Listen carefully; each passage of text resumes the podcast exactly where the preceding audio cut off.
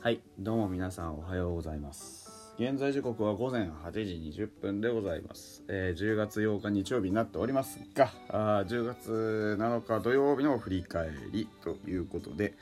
えーホックストロットの野球語りたいラジオのお時間でございますよ。皆さんどうも、えー本日もよろしくお願いいたします。え昨日ね収録しようと思ったんですけどあまりに背中が痛むもんでちょっと横になったんですよね。覚悟の上でちょっともうダメだなと思って。今今のところもまだ背中痛いんですけどね筋肉の張りがひどくてですね、まあ、なんでこんなことになってるのかはよくわからないんですけれども、ええ。まあちょっとこの時間の更新に、えーそういうわけでねなっておりますが。まああの昨日はねようやくクライマックスに、えーまあ、ホークスが行くということが決まってしまいまして。でまああの僕らとしたらねやっぱりこうなんだろう。あのそこにねたどり着けなかったものとして、まあ、どういうねあのスタンスでいるかっていうと僕は単純にあのロッテとかね、えー楽天が下克上するのが見たいなと思ってたのでまああのある意味で、えーホークスにその滑り込みを許してしまったなっていうのがあ個人的にはあります。であのロッテさんはね、えースタジアム DJ のね、えー谷保さんがねいわゆるウグイスですけどあの谷保さんがね今日、まあ、昨日か昨日はね最後に、えーまあ、引退引退という形なんですかね、うん引退されると。いうことでですね、まあ、非常にあの大事なゲームだったと思うんですけどまあねそこでそんな簡単にそうそうね勝てるか勝てないかっていうとまあ勝てなかったわけで、まあ、そういうとこも含めて、まあ、野球というのはままならないなということを、まあ、痛感するね、えーそういう一日だったなというふうに思ってます。まあ、本当うん谷本さんのねあのーえー最後のセレモニーはねそんなに派手で豪華なものではないんですけど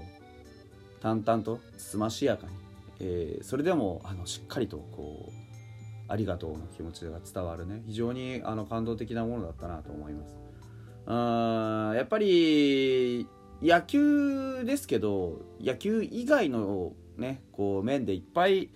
こう関わってる人がいるわけじゃないですか。谷本さんもそうですし。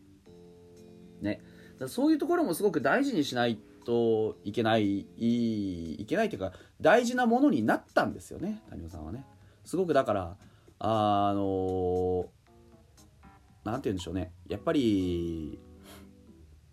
あの長年ね30年以上やり続けて、えーそのやり続けた結果がやっぱりこう誰しもが聞いたことがある誰しもが知っている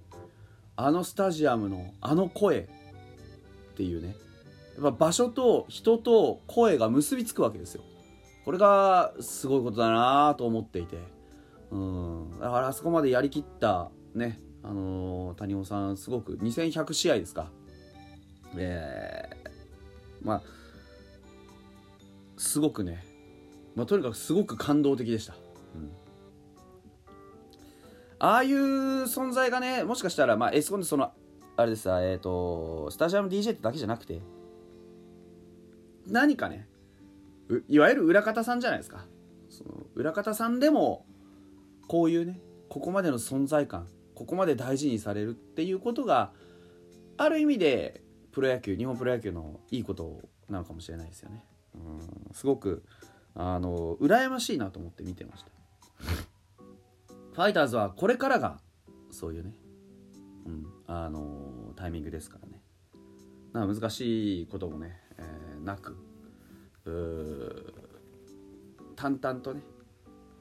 歴史を積み重ねていければいいんじゃないかなと思ってます。さてそんなあのファイターズですけどね。ファイターズうわ首が出てしまった。そんなファイターズではないですね。えー、ファイターズの方はですねまあ何ももうない。終わったのでえーインタビューが出てるんですよね。特に松本剛のインタビューに関してはガバッとたくさんのことが書いてあってちょっといくつかこうやっぱりね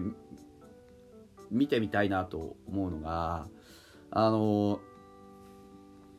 えー、今季振り返ってねチームとしてはあ苦しい成績になってしまったということそれから個人としてどうだったのかっていうのを踏まえての話なんですけどまああの、えー、やっぱりこうガッて勝っと勝っていったと思ったらガッと負けるチームだと、うん、強いチームは連敗がないんじゃないか。でそういうことをやっぱりなんでなんだろうって考えるシーズンだったと。松本がね。正解がなかなか見えてこない。っていうのは事実だしえー、選手としてなんでこんなふうにこんなに負けるんだろうって考えるのか考えないのかっていうのはすごく葛藤したと。でただし監督はどうしたら勝てるのかっていうのは常々考えてやってることだと思うしだからそういった思いを選手がちゃんと受け止めているかどうかここはあのすごく大事なんじゃないかっていうことが彼自身が思ったことだというんですね。でこう書いてあります。監督が勝てるために策を打っていく中で選手が本当にその策に乗っかれたかっていうのはスタメン一つ取っても打順を変えた意図であったりポジションを変えた意図っていうのを選手個人個人が感じて試合に臨んでいたのかそれともま漠然とゲームをやっていたのかというのは大きな違いだと思うと。要はあの監督がどうしてこういう戦術を取っているのか。例えばねあの何番に誰々を置いてとか。誰々の守備位置がこうなってとか。ねよくコロコロ変わってるじゃないですか。でそのコロコロ変えるっていうことに対してよくねあの批判はあったわけですよ、ね、そんなことやってるから打てねえんだとかなんだとか。ってていうことがあの僕はこの記事でいやそんなことないんだよって否定されたんだと思うんですよね。あのなんでかっていうと結局現時点でコロコロコロコロ変えるっていうこと自体の意味をやはりきちんと受け止めきれてないわけですよね、うん、だからやめた方がいいじゃないかって話にならないんですけど、うん、選手たちが若い選手たちがねそれをきちんと考えて受け止めてその上で自分の行動っていうのをどういうふうに持っていくかっていうことを考えないといけないわけですよ。うん、じゃないとあのー、自分たちがなんでそこでプレーしているのかっていう意味がわからないと役割役目役割って持てないじゃないですか。でねその後にも何でしょう書いてあったんですけどその えっとミスしたら落ち込んじゃう。でもミスは絶対カバーできるんだから落ち込まなくていいと。で試合の中でカバーできるはずだと。で1回の走塁のミス1回の守備のミスっていうのを長く見られてないと。この試合でどうにかする。もしくは次の試合で何かどうにかする。でその次の試合もで少なくとも1週間で考えたって6試合あると。だから長い目で見て切り替えて次にどうやって生かしていくかってことができていない。僕のミスもそうだがそれをカバーできるチャンスはその試合の中にも翌日の試合にもある。それを見出せてなかったって松本剛が言ってるんですね。だからこれすごく大事なことなんですよ。さっきのあのー、ね意味の話と合わせると要は自分たちがなぜ今そこでプレーを求められているのかそして何を求められているのかそれがうまく飲み込めてないわけですよ。視点が広がってないんですよねまだ。広がりきってないんですよ。若手が多いからって言われたらおしまいかもしれないんですけどでも若手が多いチームは他にもあるわけですよ。ね。オリックスだってそうでしょ、うん、じゃあ何が違うんだっていうと意味を考えれてない。この打席の意味。例えばこの打席で今ねセカンドゴロでゲッツー打っちゃったなって。でもこのゲッツーっていうミスを次どうやったら活かせるかな。今のゲッツーはインサイドの速球に差し込まれてしまったから相手からしたらもう一回同じことを狙ってくるかもしれないなとか。そういうことを考えて次に生かす。しかもその試合の中で次に生かすっていうことが彼らにはまだまだできてないわけですよ。それがミスを引きずっちゃったカバーしきれなかったってことの意味ですよね。うん。だ例えばフォアボールを出してしまったな。このフォアボールをどうやって生かしたらいいかな。例えば相手バッターが近藤健介だ。近藤健介にフルカウントまで持ってってねアウトローのあのフォークを落としきれなくってフォアボールにしちゃったなってなったらそのボールのそのフォアボールを次のコントロールの打席にどうやって生かすかみたいなことができていれば同じ相手に何度も同じことをやられたりとかね同じプレーで何度もミスしたりとかいうことはなくなるはずなんですよね。でも現状見たら分かるじゃないですか1試合の中だけで考えてもうちのチームの